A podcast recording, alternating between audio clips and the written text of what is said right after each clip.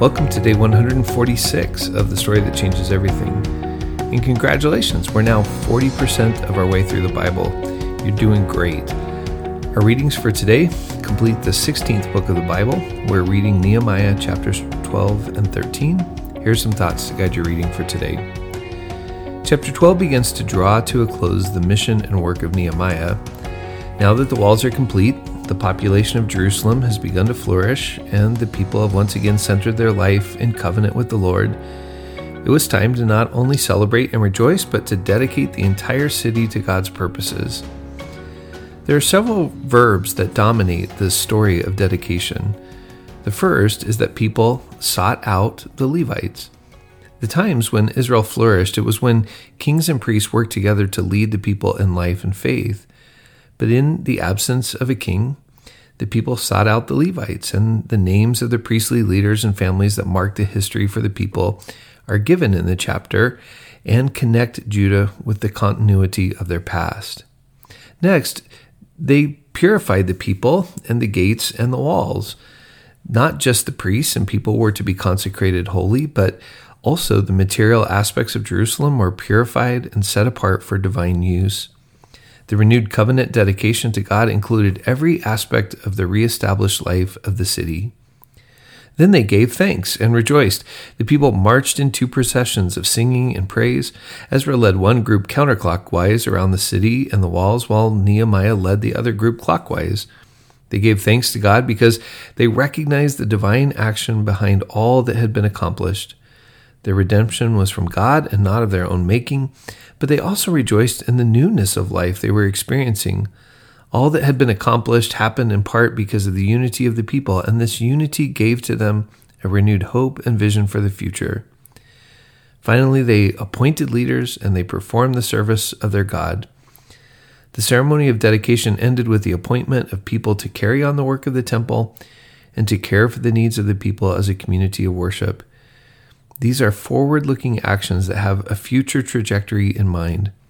This dedication service was a brief moment in time where the past and the future connected together for the people, and they give praise to God for what He has done through His people in the past, what He's accomplishing in the present, and what God will do through them in the future.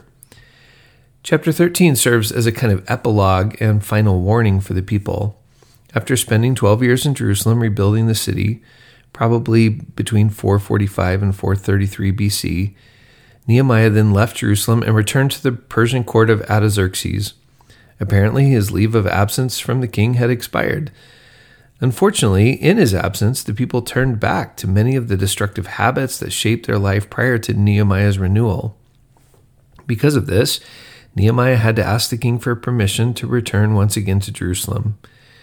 It's important to notice that the book of Nehemiah does not end on the optimistic note sounded by the joyful dedication of the walls in chapter 12. Rather, the book ends with the recognition of the community's constant temptation to abandon the covenant relationship that they have re entered with God and return to the sinful practices that they had been living into prior to the restoration of their life as God's unique people. The challenge is related primarily to three areas the temple, the Sabbath, and faith fidelity in marriage. Eliashib had been appointed high priest over the temple. During Nehemiah's absence, two of the people who caused Nehemiah problems earlier in the story re entered the picture Tobiah and Sanballat. The high priest, Eliashib, granted a spacious chamber within the temple to Tobiah the Ammonite. Then he married the daughter of Sanballat. Essentially, with Nehemiah gone, there arose a new interest in reestablishing relationships with the powerful people surrounding Jerusalem, even if that meant tainting or corrupting the purity of Judean worship. This move into the temple was significant because Tobiah's power, which had been marginalized by Nehemiah, was now fully reestablished. It must have been delightful to Tobiah to have his belongings take precedence over the tithes, the incense, and other instruments set aside for the worship of Judah's God. Tobiah literally set up his home right there in the center of Jerusalem's worship life. He had fully regained his influence upon the people. When Nehemiah arrived and discovered the presence of Tobiah in a temple chamber, he acted immediately. He threw Tobiah's belongings into the street and commanded that this chamber and the adjacent chambers be purified from their contamination. Also, in Nehemiah's absence, the giving of tithes began to be neglected. Because the Levites could no longer sustain their life through the tithes, they were forced to move out to the rural areas to farm for survival. Thus, their duties in the temple were being neglected. Tobiah's presence in the temple makes the reader wonder if part of the neglect of the tithes also had to do with the misuse or siphoning of the funds by those in power. In addition, when Nehemiah returned and visited the rural areas around Jerusalem, he noticed that the Jews were not observing the Sabbath as a sacred day. Rather than resting on the Sabbath, the Judeans were continuing their daily work. They were making wine and carrying their loads of grain by donkey into Jerusalem. The Sabbath had become just like any other day. For Nehemiah, Sabbath was a core principle for Judean identity. Without Sabbath observance, they were disobeying the law and becoming just like all the other nations. Nehemiah instituted three practical remedies. First, he closed the gates of Jerusalem during the Sabbath so that traders would be unable to travel in or out of the city. Second, Nehemiah threatened with punishment those who tried to trade outside the city gates. And third, Nehemiah enlisted the Levites to guard the gates for the sake of the faith. Finally, when he returned, he discovered that the Judean children born to foreign mothers didn't speak Hebrew, but instead spoke Ammonite, Moabite, and the language of Ashdod. By neglecting the primary language of the faith, they had brought the purity of their religion into danger. Failing to pass the language of faith on to the next generation would mean that there would automatically be a steady erosion of Judean identity and the levels of thinking and expression related to the Torah. A failure to speak the language of faith would mean an inability to hear the word of God.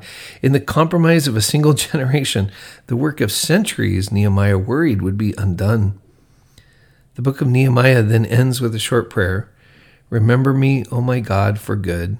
Nehemiah asked the Lord to remember all the things he had done for the purposes of God's people.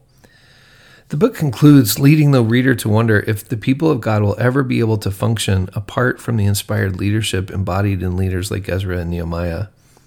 In an important sense, Nehemiah's prayer is a request for assurance that the work he had done would not ultimately be in vain, but that God would sustain and protect it. Nehemiah's faithful work, he said, I cleansed, I established, I provided. All that work gave the renewed nation of Judah a vitality of faith that it never wholly lost. But more importantly, however, from the soil of Nehemiah's efforts, a shoot would come from the stump of Jesse. God would ultimately answer Nehemiah's prayer by bringing a new leader that would spring from Nehemiah's work and not merely restore the old covenant, but bring a new covenant in his life, death, and resurrection. We now move to the book of Esther, the last of the historical books in the Old Testament. We move on to the literature books next, but the book of Esther will force us to go back in time just a bit to pick up her fascinating story. So at the end of Ezra and Nehemiah, there is now a break, a 300 to 400 year gap of biblical silence between the Old and New Testaments. The history draws to a close with an ending still open, looking forward to what God will do next and how God will complete the story.